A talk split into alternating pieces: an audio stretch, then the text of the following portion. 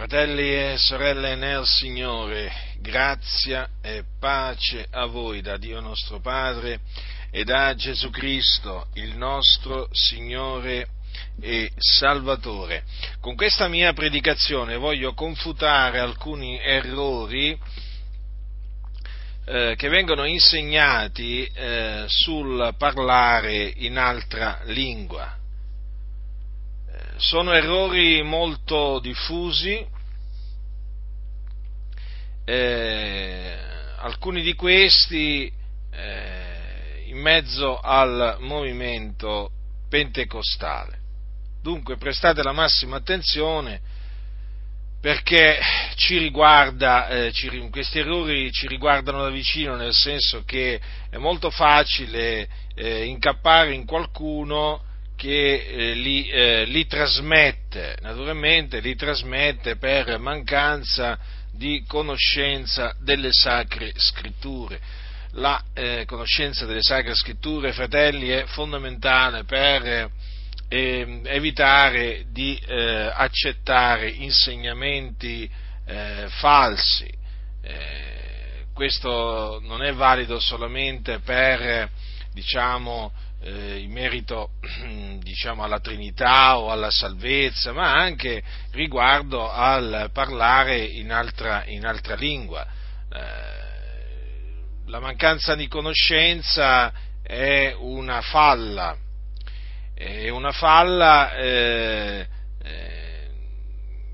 di cui si usa il diavolo, che è bugiardo e padre della menzogna, per fare penetrare nella Chiesa false dottrine di ogni genere, e ne ha fatto entrare parecchio di false dottrine nella Chiesa nel corso dei secoli, false dottrine sulla divinità, false dottrine sulla salvezza, false dottrine sul dopo la morte, insomma, false dottrine un po' su tutto, e è riuscito a far entrare anche false dottrine sul parlare in altre lingue. Io adesso voglio confutare alcuni di questi insegnamenti falsi. Allora, il primo insegnamento falso che voglio confutare mediante le Sacre Scritture è quello che sostiene che il parlare in altra lingua che fu dato ai circa 120 il giorno della Pentecoste fu dato per evangelizzare, ma le cose non stanno affatto così. Tenete presente che questa falsa dottrina prese piede sin dall'inizio nel movimento pentecostale, proprio all'inizio proprio. Poi col tempo, questa falsa dottrina venne abbandonata da molti, non da tutti, ma da molti fu abbandonata. Per quale ragione? Perché alla prova dei fatti poi fu appurato che il parlare in altra lingua, che era stato ricevuto dai credenti quando erano stati battezzati con lo Spirito Santo, non serviva ad evangelizzare. Infatti ci furono dei credenti che quando furono battezzati con lo Spirito Santo, siccome che pensarono che quella che parlavano era magari un dialetto indiano, una lingua che si parlava in India, o una lingua, un dialetto che si parlava in Cina, o il cinese direttamente, che fecero? Partirono chi per l'India, chi per la Cina, però poi arrivati sul posto,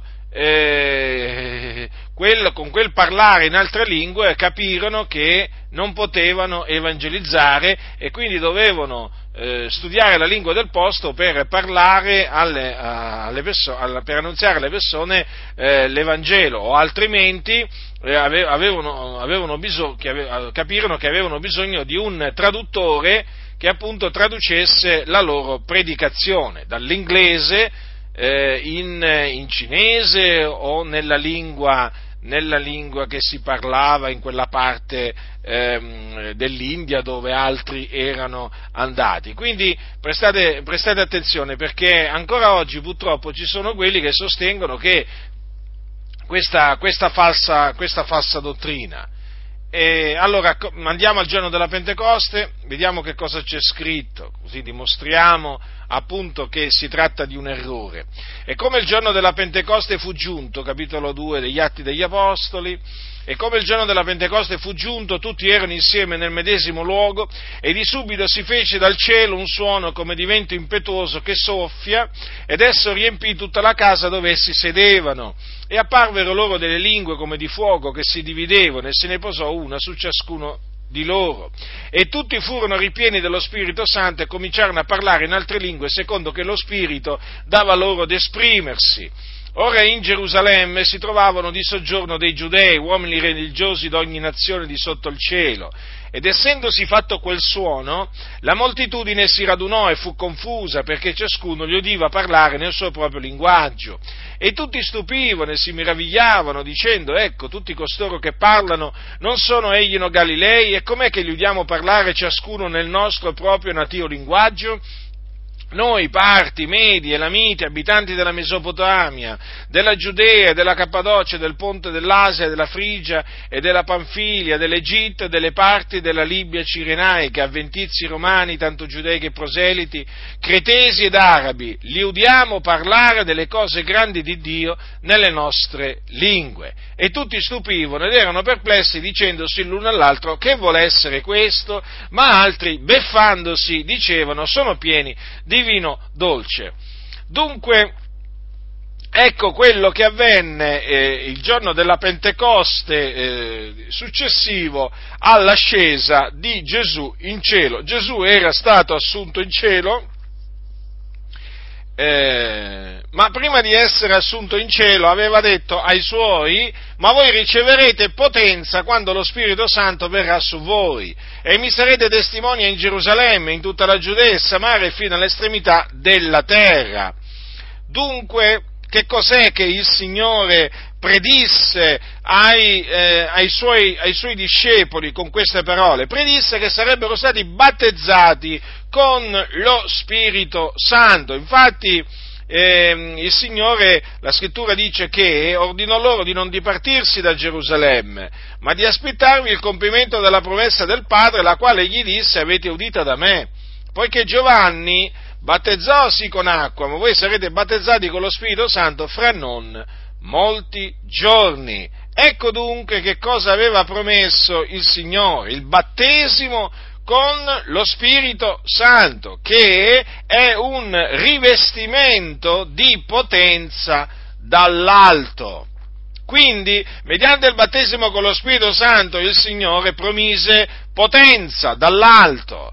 Quindi, mediante il battesimo con lo Spirito Santo non si riceve la remissione dei peccati, non si riceve la purificazione dai peccati, non si riceve la salvezza, non si riceve la vita eterna, ma mediante il battesimo con lo Spirito Santo si riceve potenza. Gesù l'ha detto: voi riceverete potenza quando lo Spirito Santo verrà su voi. E difatti nel libro che scrisse Luca c'è scritto che Gesù disse loro: ecco, io mando su voi quello che il Padre mio ha promesso, quant'è a voi rimanete in questa città finché dall'alto siate rivestiti di potenza. È bene che coloro che sono preposti nel Signore ad ammaestrare, a predicare, mettano enfasi sul motivo per cui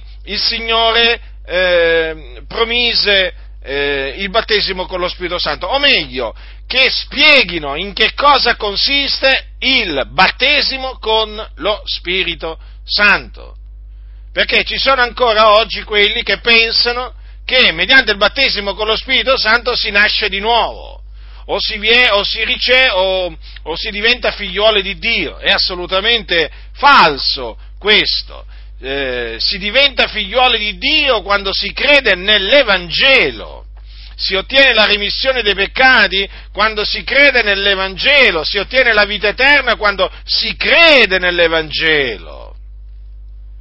E neppure il battesimo in acqua, ma se neppure il battesimo in acqua rimette i peccati, dona la vita eterna e salva dai peccati, perché è la fede in Cristo Gesù, il Figlio di Dio, e mediante la fede nel Signore Gesù Cristo che si ottiene la remissione dei peccati, la salvezza dai peccati e la vita eterna. Ma se nemmeno il battesimo in acqua fa ciò, pensate il battesimo con lo Spirito Santo. Quindi massima attenzione, fratelli nel Signore, perché sono sempre state introdotte delle false dottrine che, diciamo, tendono ad annullare la parola della fede, o meglio, la salvezza per grazia mediante la fede. C'è chi naturalmente ci ha provato dando un altro significato al battesimo in acqua, e c'è chi naturalmente ci ha provato e ci prova dando un altro significato al battesimo con lo Spirito Santo. Quindi massima attenzione, fratelli nel Signore, siate vigilanti, non vi deve sfuggire assolutamente niente. Dovete veramente tenere le vostre orecchie ben tese. Ora, Gesù dunque promise potenza dall'alto, promise ai suoi discepoli che sarebbero stati rivestiti di potenza dall'alto, quando sarebbero stati battezzati con lo Spirito Santo, e così avvenne. Infatti il giorno della Pentecoste che cosa avvenne? Che i circa 120 erano assieme radunati in un luogo, in una sala, nel medesimo luogo, qui dice, e apparvero loro delle lingue come di fuoco che si dividevano, e se ne posò una su ciascuno di loro. Quindi cominciamo col dire che ci fu una visione. Non solo una visione celeste, quindi, ma ci fu anche un suono come di vento impetuoso che soffia, e quindi fu sentito quel suono come di vento impetuoso che soffia, e quel suono riempì tutta la casa dove essi sedevano, da notare che erano seduti. E che cosa avvenne? Che tutti furono ripieni dello Spirito Santo e cominciarono a parlare in altre lingue secondo che lo Spirito dava loro ad esprimersi, quindi sia uomini che donne, perché circa 120 c'erano anche delle donne, Maria per esempio, la madre di Gesù, ed altre donne. Ora, cominciarono, dice, a parlare in altre lingue secondo che lo Spirito dava loro ad esprimersi. Quindi questo è il segno fisico evidente del battesimo con lo Spirito Santo, o riempimento di Spirito Santo. Ecco quello che avviene nell'immediatezza quando uno viene battezzato con lo Spirito Santo, riempito di Spirito Santo. Egli inizia a parlare in altra lingua secondo che lo Spirito gli dà ad esprimersi, quindi non è un parlare senza senso, senza significato, non è un borbottio senza senso, non sono sillabe e vocali messe assieme alla rinfusa, come a uno gli piace, no. Quello che appunto chi viene battezzato con lo Spirito Santo comincia a dire è praticamente un parlare vero e proprio in un'altra lingua, quindi con una sintassi propria, con una grammatica propria, e non solo, anche con il tono proprio di colui che parla quella lingua. Infatti dice secondo che lo Spirito dava loro ad esprimersi. Quindi fu un fenomeno soprannaturale, qualcosa che solo il Signore Dio poteva compiere. Quei credenti che erano Galilei cominciarono a parlare nelle lingue native, diverse lingue di altre nazioni praticamente. Infatti questo lo appurarono quei giudei, uomini religiosi d'ogni nazione di sotto al cielo, che si trovavano a Gerusalemme, evidentemente per la festa della Pentecoste, e quando si era fatto quel suono si erano radunati, ma erano rimasti però confusi. Perché? Perché ognuno di loro li sentiva parlare nel suo proprio linguaggio, quindi nel loro proprio natio linguaggio. Ora, sapendo che quelli erano Galilei, sì, sono rimasti confusi, stupefatti. Hanno detto: ma com'è possibile che costoro siano Galilei e parlino delle nostre lingue? Perché sapevano che quelli erano Galilei, capite?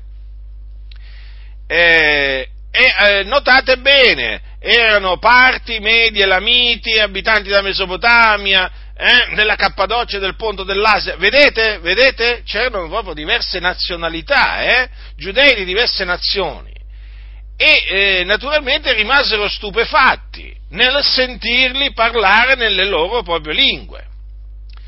E di che cosa parlavano? Delle cose grandi di Dio. Ora, noi qua non è che possiamo adesso dire con certezza queste cose grandi di Dio proprio in che cosa consistevano, ma sapete, il Dio ha fatto cose grandi, per cui, insomma, comunque tra tutte quelle cose grandi che il Dio aveva fatto sino a quel momento, una cosa è certa, che quei Galilei in altre lingue parlavano di quelle cose grandi.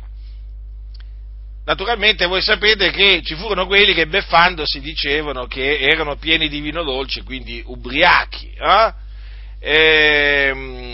ma era la terza ora del giorno, quindi era mattina. Infatti nel discorso che poi Pietro fece loro, gli ricordò che appunto era la terza ora del giorno. Allora, ma qualcuno allora a questo punto potrebbe dire: ma non è che in quelle cose grandi di Dio c'era l'Evangelo? No, fratelli nel Signore, non c'era l'Evangelo. In sostanza, quei nostri fratelli, quelle nostre sorelle di origine ebraica, di nascita ebraica, che parlarono in altre lingue in quel giorno, non si misero ad evangelizzare in altra lingua, perché fu necessario, affinché quei giudei sentissero l'Evangelo, che Pietro predicasse loro l'Evangelo. Fu Pietro, infatti, che predicò loro l'Evangelo nella lingua loro, che tutti loro potevano comprendere, presumiamo l'ebraico. Infatti Pietro si levò con gli 11, alzò la voce e innanzitutto disse loro che quello che loro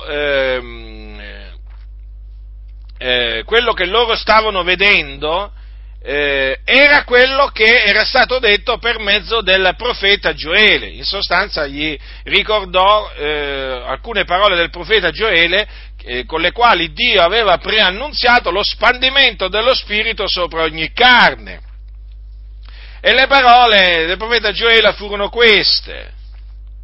L'introduzione di Pietro fu: uomini giudei, voi tutti che abitate in Gerusalemme, siavi noto questo e prestate orecchio alle mie parole, perché costoro non sono ebbri come voi supponete, poiché non è che la terza ora del giorno, ma questo è quello che fu detto per mezzo del profeta Gioele. Allora, questa fu l'introduzione, le parole del profeta Gioele sono queste: e avverrà negli ultimi giorni, dice Dio, che io spanderò del mio spirito sopra ogni carne, i vostri figlioli, le vostre figliole profeteranno, e i vostri giovani vedranno delle visioni, i vostri vecchi sogneranno dei sogni, e anche sui miei servi e sulle mie serventi in quei giorni spanderò del mio spirito e profeteranno, e farò prodigi su nel cielo e segni giù sulla terra, sangue e fuoco e vapor di fumo. Il sole sarà mutato in tenebre, la luna in sangue, prima che venga il grande e glorioso giorno, che è il giorno del Signore. Ed avverrà che chiunque avrà invocato il nome del Signore sarà salvato. Ecco, questo naturalmente Pietro lo disse loro per confutare coloro che dicevano che appunto erano pieni erano pieni di vino dolce, perché appunto invece si trattava non il frutto dell'ubriachezza, ma si trattava dell'adempimento di alcune parole che aveva detto il Dio per mezzo di uno dei suoi profeti, ossia il profeta Gioele. E immediatamente dopo l'apostolo Pietro annunziò loro l'Evangelo. Sì, infatti che cosa disse loro? Leggiamo la predicazione dell'apostolo Pietro, una potente predicazione. Piacesse a Dio veramente che ci fossero veramente in mezzo alle chiese quelli che predicano come Pietro. Il nostro desiderio è veramente che il Signore susciti uomini che predicano l'Evangelo, come lo predicavano gli apostoli, fratelli del Signore, non con le barzellette, non con le battute, E uomini veramente che predicano la parola di Dio con ogni franchezza, come si conviene. Uomini israeliti, udite queste parole: Gesù il Nazareno, uomo che Dio ha accreditato fra voi mediante opere potenti e prodigi e segni che Dio fece per mezzo di lui fra voi, come voi stessi ben sapete, quest'uomo allorché vi fu dato nelle mani per il determinato consiglio e per la prescienza di Dio, voi, per man di iniqui, inchiodandolo sulla croce, lo uccideste. Ma Dio lo risuscitò, avendo sciolto gli angosciosi legami della morte, perché non era possibile che egli fosse da essa ritenuto. Poiché Davide dice di lui: io ho avuto del continuo il Signore davanti agli occhi, perché egli è la mia destra finché io non sia smosso. Perciò si è rallegrato il cuor mio e giubilato la mia lingua, e anche la mia carne riposerà in speranza, poiché tu non lascerai l'anima mia nell'Ades e non permetterai che il tuo santo vegga la corruzione. Tu m'hai fatto conoscere le vie della vita, tu mi riempirai di letizia con la tua presenza. Uomini fratelli, ben può liberamente dirvisi intorno al patriarca Davide che egli morì e fu sepolto, e la sua tomba è ancora al di d'oggi fra noi. Egli dunque, essendo profeta, e sapendo che Dio gli aveva con giuramento promesso che sul suo trono avrebbe fatto sedere uno dei suoi discendenti, antivedendola parlò della resurrezione di Cristo, dicendo che non sarebbe stato lasciato nell'Ades e che la sua carne non avrebbe veduto la corruzione. Questo Gesù, il Dio l'ha risuscitato, del che noi tutti siamo testimoni. Egli dunque, essendo stato esaltato dalla destra di Dio, avendo ricevuto dal Padre lo Spirito Santo promesso, ha sparso quello che ora vedete e udite, poiché Davide non è salito in cielo, anzi egli stesso dice: il Signore ha detto al mio Signore, siedi alla mia destra finché io abbia posto i tuoi nemici per sgabello dei tuoi piedi. Sappia dunque sicuramente tutta la casa di Israele che Dio ha fatto è il Signore Cristo, quel Gesù che voi avete crocifisso. Questa dunque fu la predicazione dell'apostolo Pietro il giorno della Pentecoste. Ecco come predicò l'Evangelo l'apostolo Pietro a dei giudei.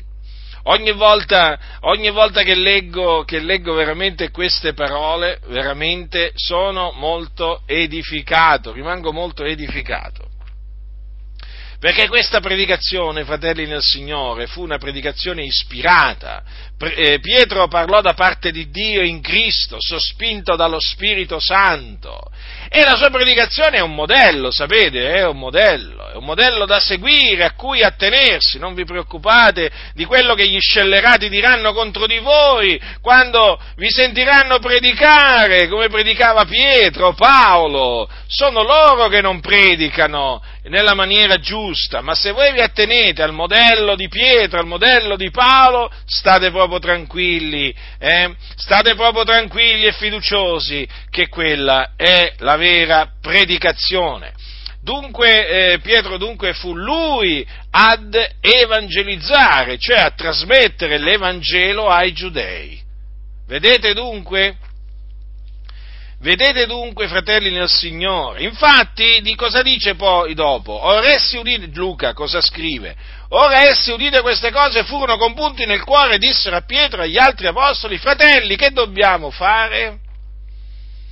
È da notare questo, cioè la domanda, fratelli, che dobbiamo fare, che naturalmente fu la conseguenza di questo compungimento nel cuore che il Signore produsse, quand'è che fu fatta?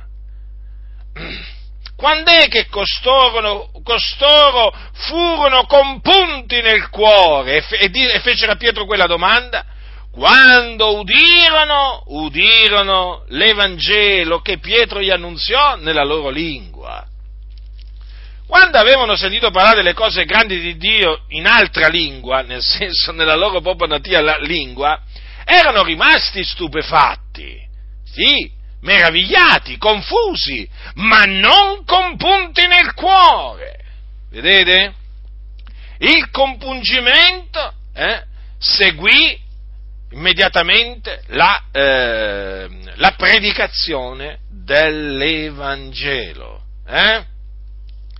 Perché avviene proprio questo, fratelli, quando si predica l'Evangelo, coloro che sono ordinati a vita eterna sono compunti nel cuore, e vogliono essere salvati perché Dio opera in loro il volere. E allora credono nell'Evangelo. Gli è dato di credere e vengono salvati dal Signore. Questo è quello che avviene oramai da molti secoli. Molti ancora non le vogliono capire queste cose, è peggio per loro.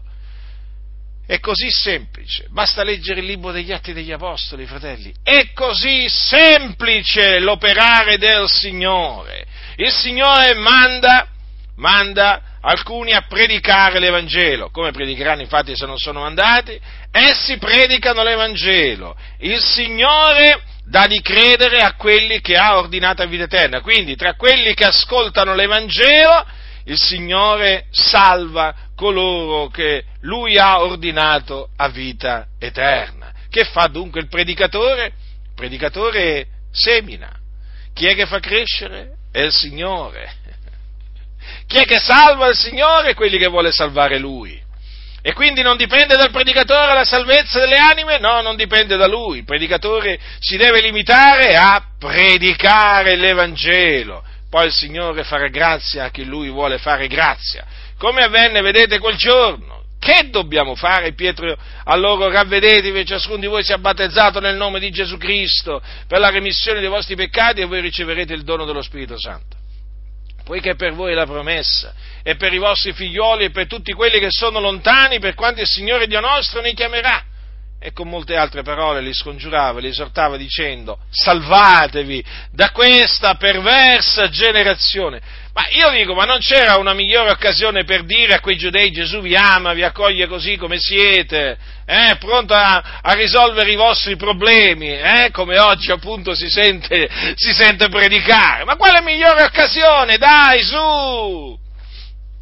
E invece: salvatevi da questa perversa generazione, e poco prima: ravvedetevi. Come? Gli uomini si devono ravvedere, quindi, e certo, Dio ha comandato, di predicare che tutti per ogni dove si devono ravvedere. Ravvedetevi, dicevano gli apostoli ai peccatori, giudei e gentili che essi fossero. Ravvedetevi ancora, bisogna dire ai peccatori, altro che Gesù vi ama e vi accoglie così come siete. Ravvedetevi. Gli apostoli esortavano i peccatori a ravvedersi e a credere nel Signore Gesù Cristo, cioè nell'Evangelo, per essere salvati, certo, perché i peccatori sono schiavi del peccato, i peccatori sono sulla via della perdizione, hanno bisogno di essere salvati dai peccati e strappati dal fuoco dove essi sono diretti.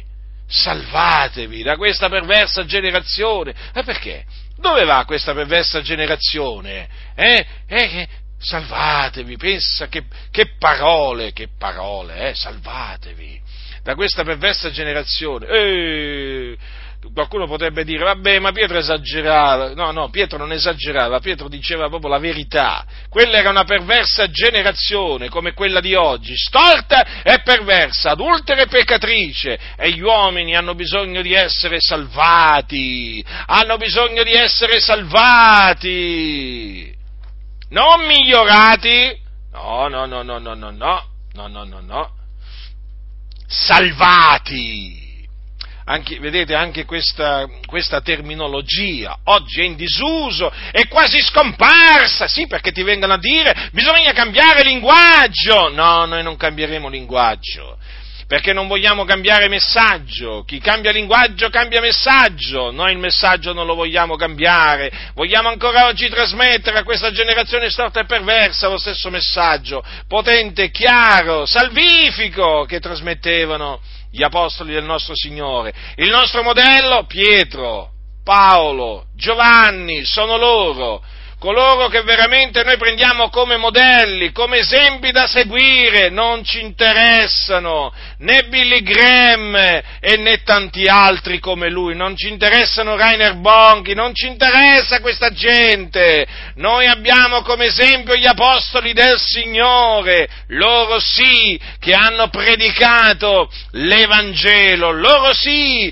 che hanno predicato Cristo Gesù e Lui crocifisso, loro sì che hanno predicato la salvezza soltanto in Gesù Cristo, non avevano mica una mentalità massonica, sapete, No, gli apostoli non avevano una mentalità massonica per cui alla fine gli uomini si potevano salvare, ognuno per conto suo, chi per opere, chi credendo in qualcun altro. No, gli apostoli predicavano che la salvezza è soltanto in Gesù Cristo, in nessun'altra la salvezza. Dicevano che fuori di Gesù c'era la perdizione. Infatti, salvatevi da questa perversa generazione. E quindi c'era solo una via di salvezza per gli apostoli, ed era ravvedimento e fede nel Signore Gesù Cristo.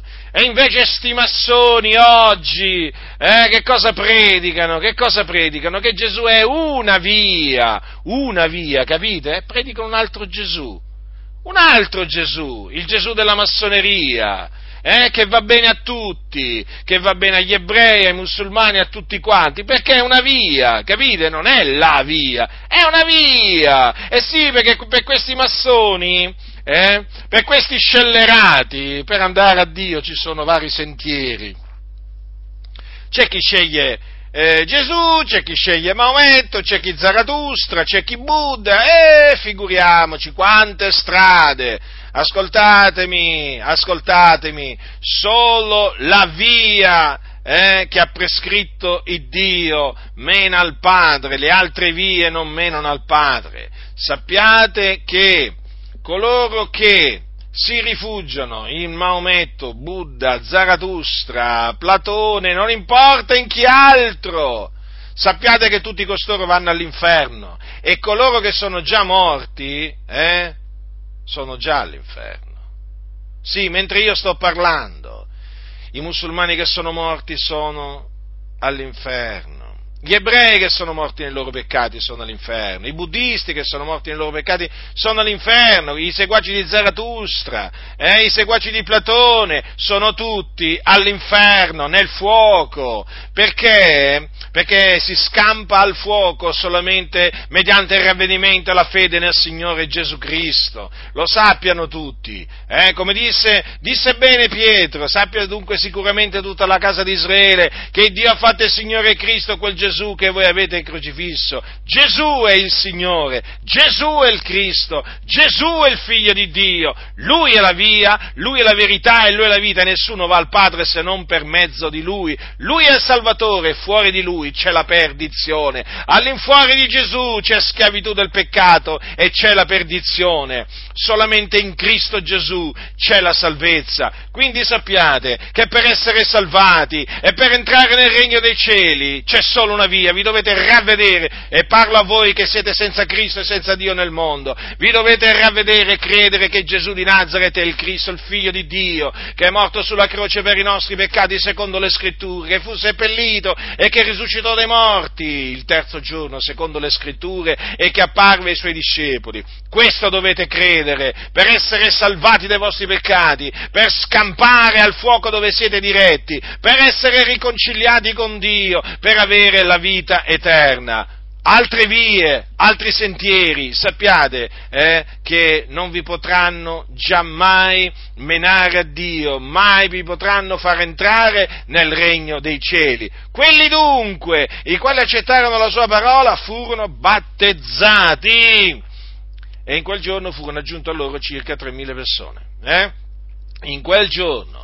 Quindi battesimo immediato, battesimo in acqua, che il battesimo è la richiesta di una buona coscienza fatta a Dio, va amministrato per immersione, una singola immersione, ci tengo a precisare, va amministrato nel nome del Padre, del Figliolo e dello Spirito Santo. Quando dico immersione significa totale immersione, anche questo specifico, e chi battezza si accerti di essere veramente in mezzo a tanta acqua, e di immergere totalmente colui che ha creduto e che ha chiesto di essere battezzato. Dunque la richiesta di una buona coscienza fatta a Dio non si ottiene la remissione dei peccati con il battesimo, non si ottiene la salvezza dei peccati, non si ottiene la vita eterna, però è necessario, È necessario. Quindi hai creduto nell'Evangelo, ancora non sei battezzato in acqua, che indugi? Devi essere battezzato in acqua. Quindi battesimo dei bambini, o pedobattesimo, battesimo degli adulti con un po' d'acqua sulla testa, o per aspersione, o diciamo, o in qualche altra maniera, non sono battesimi validi. Quindi voi che se avete creduto nell'Evangelo e fate parte di una chiesa valdese, riformata, metodista, presbiteriana, luterana e altro, anche il Nazareno, perché mi pare che anche nella chiesa del Nazareno battezzano, se non ricordo male, battezzano mi pare anche i bambini, se non ricordo male, perché comunque sia è una chiesa che diciamo un po' di estrazione wesleyana, e John Wesley praticamente insegnava il battesimo per aspersione, no? Dunque, non importa di quale chiesa evangelica facciate parte, se questa chiesa non insegna il battesimo in acqua come l'ha ordinato il Signore, uscite e separate immediatamente. Quindi, e non solo, uscite anche da qualsiasi chiesa che rigetta il battesimo con lo Spirito Santo. Non solamente il battesimo in acqua, quindi per immersione, ma anche il battesimo con lo Spirito Santo, quello di cui ha parlato Gesù. Perché è un battesimo ancora valido per oggi, per tutti quelli che hanno creduto nell'Evangelo. Sì, è vero che non dà la remissione dei peccati, è vero che il battesimo con lo Spirito Santo non dà la remissione dei peccati, non fa nascere da Dio, però il Signore lo ha stabilito, viene da Dio il battesimo con lo Spirito Santo, e quindi chi lo rigetta insegna il falso, e tante chiese rigettano il battesimo con lo Spirito Santo, con l'evidenza del parlare in altra lingua, chiesa dei fratelli, chiese riformate, chiese valdesi, metodiste, chiese del Nazareno, tutte le chiese che fanno parte del movimento della santità, che comunque è un movimento wesleyano, ma di matrice wesleyana, poi chiese luterane, ma io me ne dimentico sempre qualcuna, ma comunque sia, tutte queste chiese protestanti, no? E praticamente quelli che dicono sola scrittura, no? Che poi sono i soliti noti, quelli che dicono sola scrittura, ma quale sola scrittura? Ridicoli, quale sola scrittura? Quale? Sì, in teoria, ma nella pratica quale sola scrittura? Oltre la scrittura, contro la scrittura nella pratica. Infatti Ci sono chiese della Riforma che rigettano il battesimo in acqua. Pensate un po' voi, quale sono la scrittura? E poi, naturalmente, tutte queste chiese della Riforma rigettano il battesimo con lo Spirito Santo, con l'evidenza del parlare in altre lingue, come anche i doni spirituali, perché queste chiese sono cessazioniste. Via, fuori! Se tu veramente sei un eletto del Signore, se veramente hai creduto nell'Evangelo di Cristo Gesù e il Signore ti ha salvato, devi immediatamente uscire e separarti da queste chiese, appunto, da quelle della sola scrittura, che sola scrittura non si attengono solo alla scrittura, perché hanno anche la loro tradizione, che non è papista, è una tradizione protestante che annulla la parola di Dio esattamente come annulla la tradizione papista. Quindi vi esorto, a voi che veramente siete dei credenti, uscite e separatevi da queste organizzazioni che veramente hanno rigettato la parola di Dio, che non conoscono le scritture e neppure la potenza di Dio, e non vogliono nemmeno conoscerle, non hanno intenzione di conoscerle e non hanno intenzione di conoscere la potenza di Dio. Questi vanno ripresi, ammoniti, sgridati, perché hanno fatto tanto del male alla causa dell'Evangelo. Sì, proprio le chiese che sono scaturite dalla Riforma hanno fatto dei danni terribili, terribili, fratelli nel Signore, terribili. Dobbiamo essere spietati verso la menzogna, verso le menzogne, e bisogna veramente esserlo, risoluti, perché veramente hanno stancato questi cosiddetti protestanti, che se sono messi a protestare contro la parola dell'Iddio vivente e vero. Ma noi rigettiamo le loro proteste contro la parola, noi li sgridiamo, li riprendiamo, perché sono degli ignoranti, sono degli insensati, che fanno i maestri quando si devono mettere lì, seduti come degli scolaretti a imparare proprio ancora l'ABC del cristianesimo. Conoscono il greco, l'ebraico, l'aramaico, c'hanno le case piene di volumi, di commentari, ma è gente ignorante che quando parla veramente tu l'odore dell'ignoranza lo senti immediatamente, e anche della presunzione, perché sono così ignoranti che sono presuntuosi, ti vengono a dire ma il greco, ma l'ebraico, il greco e l'ebraico, l'originale confermano tutto quello che sto dicendo io. Ignoranti, insensati, vi dovete rivedere e convertire, Chiesa dei Fratelli, riformati, metodisti, valdesi, luterani, tutti quanti voi, e poi assieme a questi tanti pentecostali che ormai, figuriamoci, ormai sono pentecostali solamente di nome, perché nei fatti non credono più in quello che sta scritto. Almeno i primi pentecostali ci credevano, a talune cose che sono scritte, al battesimo con lo Spirito Santo, al parlare in altre lingue, ai miracoli, alle guarigioni, alle visioni. Ma questi a che cosa credono? Nella scienza, umana. Questi ormai sono imbottiti di sapienza umana, quando parlano veramente fanno tutti questi discorsi persuasivi di sapienza umana, noiosi, che veramente fanno morire dalla noia. Da scappare da queste chiese pentecostali piene di ignoranza, arroganza, presunzione. Oramai, fratelli nel Signore, le cose stanno precipitando in tutto il mondo, non solo in Italia e non solo fuori dal movimento pentecostale, ma anche all'interno del movimento pentecostale. È una Babilonia, è terribile, fratelli nel Signore, tanti dicono di essere pentecostali, ma veramente sono come i valdesi, se non fosse peggio dei valdesi, una vergogna unica, con la massoneria che è entrata anche nel movimento pentecostale, che cosa ci si poteva aspettare? La massonizzazione del movimento pentecostale, e quindi una gran parte del movimento pentecostale ce lo ritroviamo contro. Ma perché? Perché sono pentecostali questi di nome, ma non di fatto, capite? di fatto sono cessazionisti, sono gnostici, sono persone che senza Cristo, senza Dio nel mondo, non capiscono niente, non sanno discernere la destra dalla sinistra, una pecora dalla capra, eh? Per loro va bene tutto, la massoneria, la mafia, la camorra, l''ndrangheta, va bene tutto, sono tutti fratelli, tutti figlioli di Dio, volemose bene, e questo è il loro messaggio, ma loro si mettono con cani e porci, perché? Perché anche loro, non vi pensate, loro non sono pecore, e quindi con chi si vanno a mettere? Con i nemici di Dio.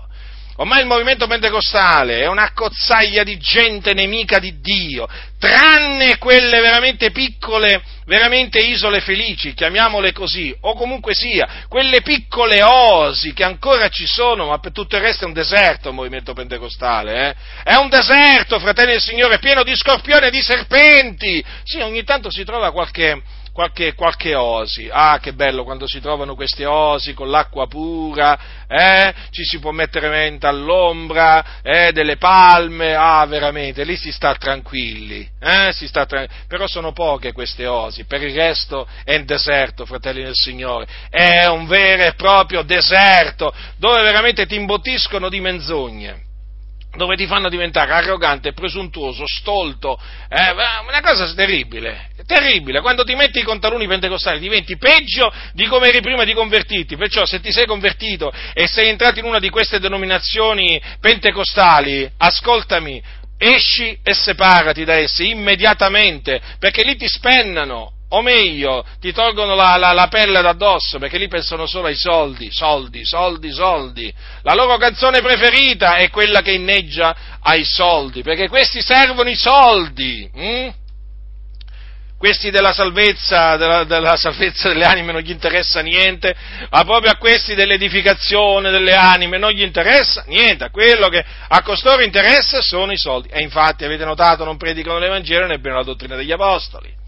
E allora, fratelli nel Signore, andiamo un altro errore, confutiamo un altro errore, o meglio lo confuto io.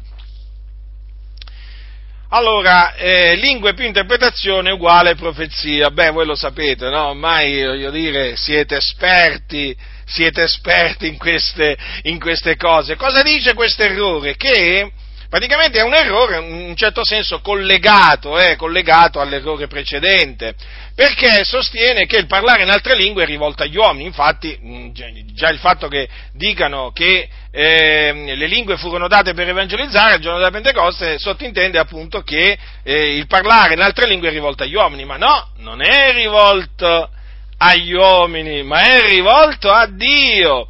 E quindi quando il parlare in altra lingua viene interpretato, non può essere un parlare rivolto agli uomini, Quindi non può essere così parla l'Eterno, figliolo mio, popolo mio, e così via, non può essere un'esortazione alla santificazione o ad avere fede in Dio, non può essere un messaggio di consolazione tipo non temere io sono con te, queste cose qua.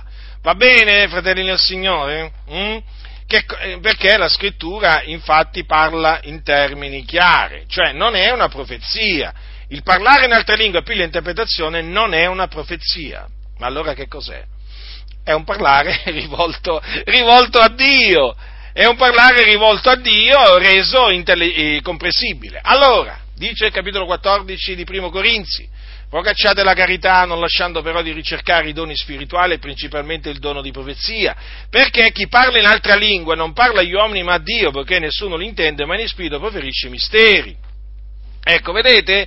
Quindi, se chi parla in altra lingua non parla agli uomini ma a Dio, è evidente che quando verrà interpretato mediante il dono dell'interpretazione, quel parlare non è che cambierà direzione, era rivolto a Dio e, diciamo, rivolto a Dio rimarrà. Ma allora che cosa dice Dio? Ora, da quello che dice la Sacra Scrittura si evince che chi parla in altra lingua prega. Infatti Paolo dice, io pregherò con lo Spirito, poi benedice Dio, infatti dice, altrimenti se tu benedici Dio soltanto con lo Spirito, vedete? Sempre nel Primo Corinzi, capitolo 14. Rende grazie a Dio, Infatti dice: altrimenti se tu benedici Dio soltanto con lo spirito, come potrà colui che occupa il posto del semplice uditore dire amen al tuo rendimento di grazie, perché non sa quel che tu dici? Quanto a te, certo tu fai un bel ringraziamento, ma l'altro non è edificato. Vedete dunque? Il ringraziamento a Dio è un parlare rivolto a Dio. Ecco dunque cosa fa chi parla in altra lingua. Dunque può essere una preghiera, anche un salmeggiare. Salmeggerò con lo spirito, dice anche l'apostolo Paolo. Vedete? Quindi l'insegnamento della Sacra Scrittura a tale proposito è chiaro. Naturalmente il parlare in altra lingua, per essere di edificazione, allora chi parla in altra lingua edifica se stesso, ma affinché chi parla in altra lingua sia di edificazione anche a coloro che l'ascoltano, quel parlare in altra lingua ha bisogno di essere interpretato. Ecco perché Paolo dice: chi parla in altra lingua preghi di poter interpretare, certo, affinché mediante l'interpretazione l'uditorio intenda quello che è stato detto in altra lingua e possa dire amen, cioè così sia, perché altrimenti sarà un parlare all'aria e non capirà che cosa è stato detto in altra lingua. Quindi l'interpretazione è necessaria affinché mediante il parlare in altra lingua la Chiesa sia edificata. Ecco perché Paolo dice che io ben vorrei che tutti parlaste in altre lingue, ma molto più che profetaste. Chi profetizza è superiore a chi parla in altre lingue, a meno che egli interpreti, affinché la Chiesa ne riceva edificazione. Vedete dunque, nel momento in cui il parlare in altre lingue è accompagnato dall'interpretazione, la Chiesa ne riceverà edificazione. Ora, la Chiesa è edificata quando sente predicare l'Evangelo, quando sente predicare la dottrina degli Apostoli, quando si sente esortata nel Signore, ammaestrata nel Signore, e così la Chiesa, quando intenderà il ringraziamento detto in altra lingua, la benedizione fatta a Dio in altra lingua, il salmo rivolto a Dio in altra lingua, la preghiera, l'intercessione rivolta a Dio in altra lingua, che cosa farà? Ne riceverà edificazione. Allora, in questo caso, naturalmente, chi profetizza non è superiore a chi parla in altra lingua. Perché questo? Perché chi profetizza, innanzitutto, parla agli uomini. Che cosa? Un linguaggio di edificazione, esortazione e consolazione, ma lo fa nella lingua, appunto, comprensibile ai presenti. Ai presenti. Quindi è evidente che chi ha il dono di profezia, quando lo Spirito Santo lo desta, lo muove, profetizza, ma non ha bisogno di parlare in altra lingua prima di profetizzare, perché ha già il dono di profezia, e quindi parla direttamente un linguaggio di edificazione, di esortazione e consolazione. Capite? È un dono separato, diverso. Invece il dono dell'interpretazione a che cosa serve? Serve semplicemente a rendere comprensibile alla Chiesa quello che viene detto in altra lingua, ma quello che viene detto in altra lingua non è rivolto agli uomini, è rivolto a Dio.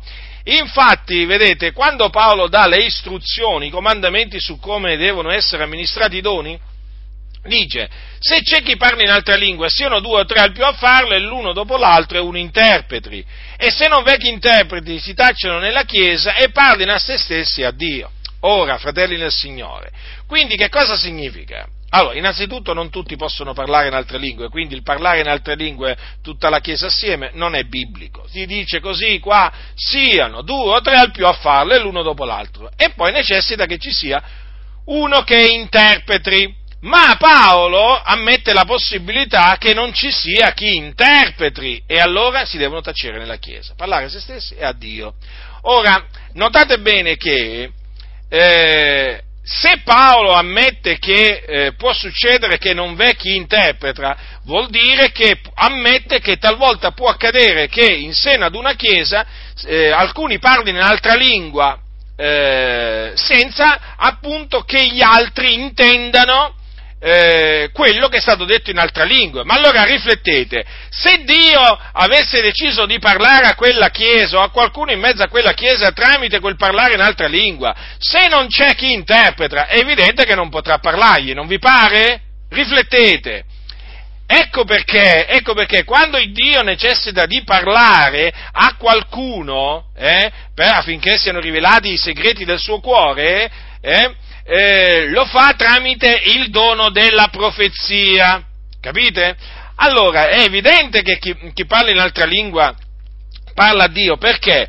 Perché, vedete, anche nel caso manchi chi interpreta, chi ha parlato in altra lingua è vero che non è stato compreso da chi lo ha, dalle persone che l'hanno ascoltato, ma è stato compreso da Dio, perché il parlare era rivolto a Dio. Solo che il discorso è che quelli che sono attorno a lui non l'hanno compreso, ma è Dio che ha ascoltato quella preghiera in altra lingua, quel salmo in altra lingua, quella benedizione rivolta a lui in altra lingua, quel rendimento di grazie rivolto a lui in altra lingua, l'ha capito, capisce? L'interpretazione è per fare capire ciò che è stato detto appunto ai presenti. Per cui vedete come alla fine coloro che insegnano questo errore rimangono confusi, perché allora si dovrebbe dire che quelli che parlano in altra lingua e non hanno il dono dell'interpretazione o non vengono interpretati, praticamente hanno parlato a qualcuno, ma quel messaggio, cioè hanno parlato a qualcuno che era presente, ma quel messaggio non è potuto arrivare perché non c'era chi interpretava. Capite la contraddizione in cui poi cadono taluni? Ecco perché bisogna rimanere ancorati a quello che dice la Sacra Scrittura, per non rimanere confusi. Quindi, che cos'è il parlare in altra lingua? In sostanza è un segno, ed è un segno, come dice la Sacra Scrittura, le lingue servono di segno non per i credenti ma per i non credenti. È un segno, sì. Perché? Perché nel momento in cui un non credente ascolta un credente parlare in altra lingua, naturalmente nella sua propria lingua, come praticamente avvenne il giorno della Pentecoste, è chiaro che quei giudei che ancora non erano credenti, quando sentirono quei credenti parlare nel loro proprio nativo linguaggio, rimasero stupefatti. E quello, vedete, fu un segno per i non credenti. La profezia, invece, che è un parlare rivolto agli uomini, è un segno per i credenti. Vedete dunque, è tutto in ordine, fratelli. Fratelli, nel regno di Dio è tutto in ordine, solo che ci sono quelli che questo ordine lo hanno messo sottosopra, hanno scombussolato tutto e quindi si è creata una grande confusione, si vengono a creare molte false interpretazioni che vengono fatte passare per profezia, quando infatti invece non sono interpretazioni. Perché appunto chi interpreta, chi ha parlato in altra lingua, interpreta un parlare rivolto a Dio, e quindi se quella ha lodato il Signore, l'interpretazione corrisponderà a una lode rivolta al Signore. Se quella ha pregato il Signore per un fratello in Africa, l'interpretazione corrisponderà a quell'intercessione che quel fratello ha fatto per quel fratello, e se ha salmeggiato al Signore corrisponderà a un salmeggiare al Signore, e così via, ma sempre a Dio, sarà indirizzata.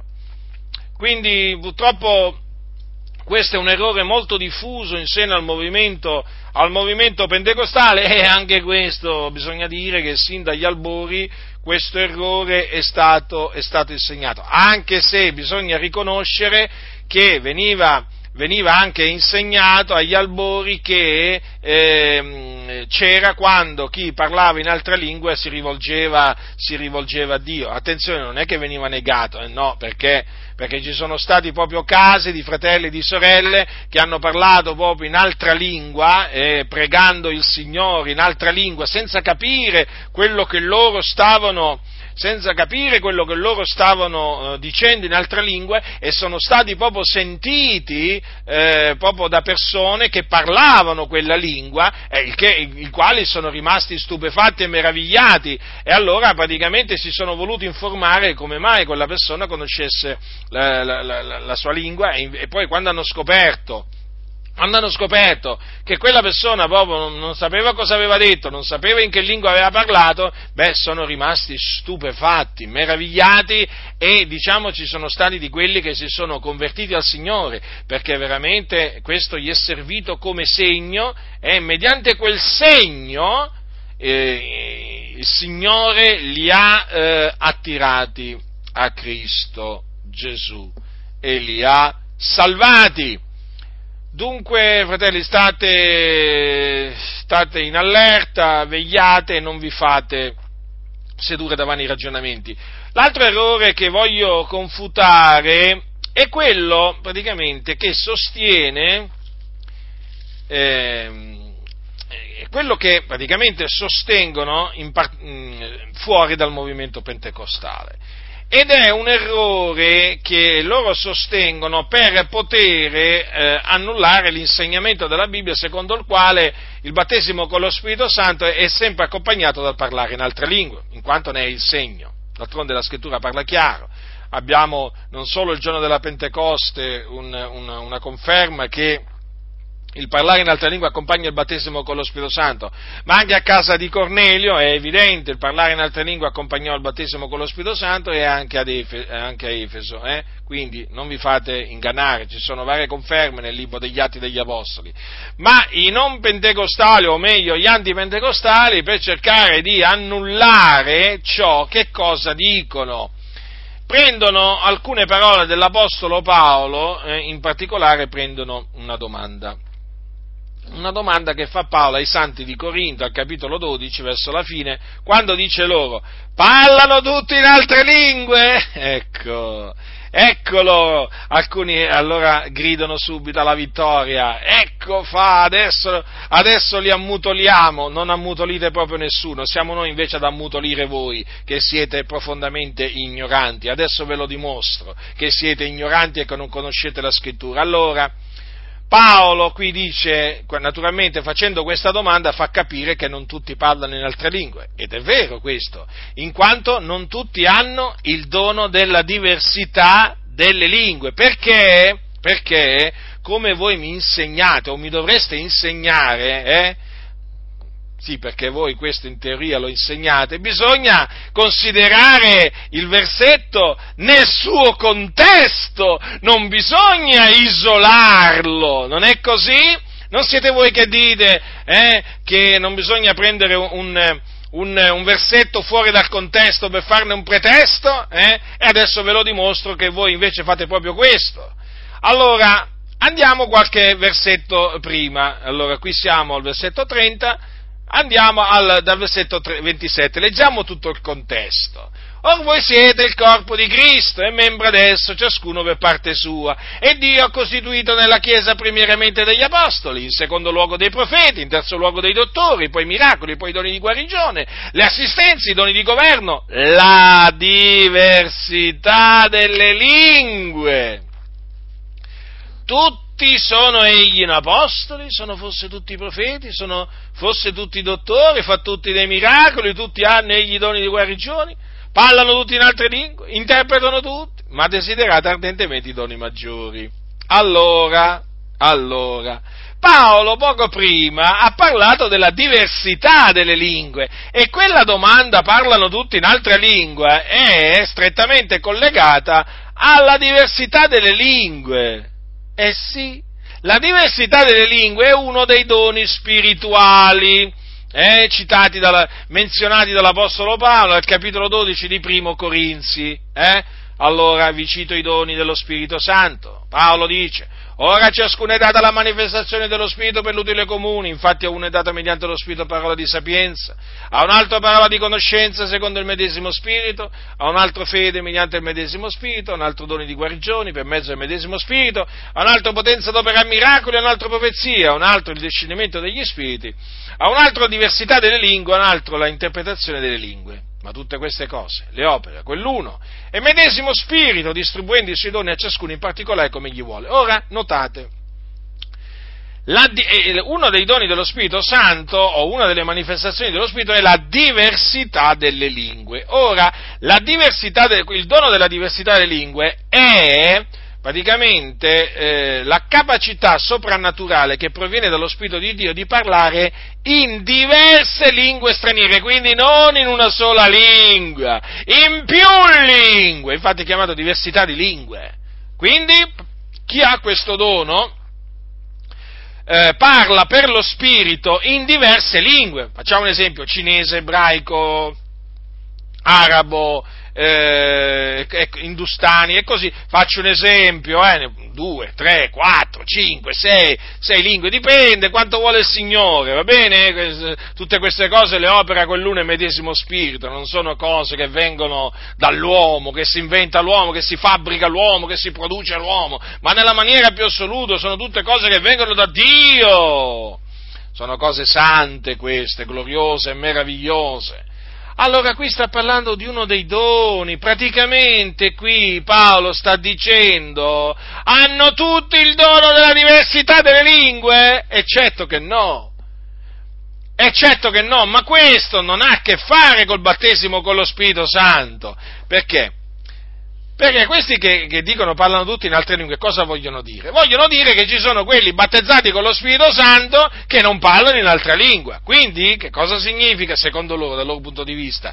Che si può ricevere il battesimo con lo Spirito Santo senza parlare in altra lingua, perché ce l'hanno con queste lingue, ce l'hanno a morte con le lingue, non sopportano queste lingue, ma sapete, ce ne sono milioni e milioni di questi che non sopportano il parlare in altra lingua, lo devono annullare in tutte le maniere, diciamo come segno evidente del battesimo con lo Spirito Santo, e una delle maniere è appunto prendere questa come pretesto, queste parole, parlano tutti in altra lingua. Allora uno legge che non conosce le scritture e dice, oh è vero, ha ragione, ma vedi tu, allora come la mettiamo qua? Ma allora vuoi vedere che il battesimo con lo Spirito Santo non è accompagnato sempre da parlare in altre lingue? No, nessuno ti seduca con vani ragionamenti, il battesimo con lo Spirito Santo è accompagnato sempre dal parlare in altre lingue, almeno in una lingua,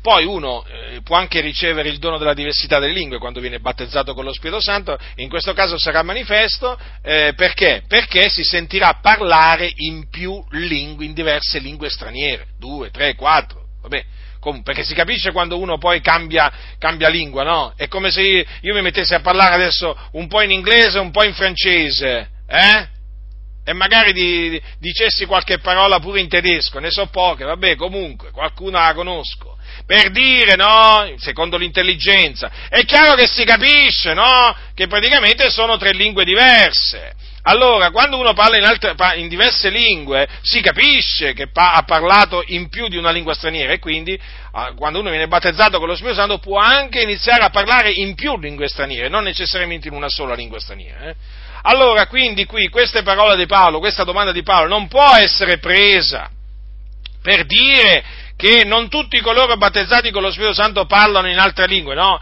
Perché, semmai bisogna dire così, e in questa maniera che si taglia rettamente la parola della verità, tutti coloro battezzati con lo Spirito Santo parlano almeno in altra lingua, o meglio, almeno in un'altra lingua.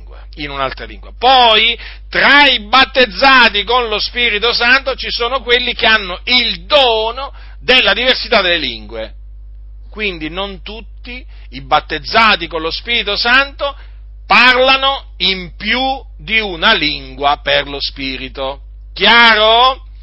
Quindi state molto attenti, perché i soliti insensati di queste chiese evangeliche antipentecostali prendono queste parole proprio per cercare di annullare, perché, ripeto, ce l'hanno a morte coi pentecostali queste, perché vedete, il Signore ha suscitato questo movimento, tra le altre, diciamo anche per svergognare questa massa di insensati delle chiese protestanti, tutti questi massoni presenti nelle chiese protestanti che ormai avevano dato ascolto alla teologia liberale, che professavano la teologia liberale e così via. È una delle ragioni per cui il Signore ha suscitato il movimento pentecostale, per svergognare questi che ormai non credevano più in Dio, nella potenza di Dio, per svergognarli proprio, era assieme ai teologi liberali per svergognare quelli che davano ascolto alla teologia dei riformatori, che appunto annulla il battesimo con lo Spirito Santo con l'evidenza di parlare in lingue. Quindi state molto attenti perché appunto questi antipentecostali nel loro tentativo goffo, maldestro, insensato, folle, di annullare il parlare in altra lingua come segno evidente del battesimo con lo Spirito Santo, si sono inventati sto sofisma, parlano tutti in altre lingue, lo vedete, dicono, ah, ma allora, no, ma non è così come dicono loro, fratelli del Signore, ve l'ho spiegato in maniera chiara, quindi non mi voglio ripetere. Quello che vi dico è: considerate sempre la parola di Dio nella sua totalità, la somma della tua parola è verità.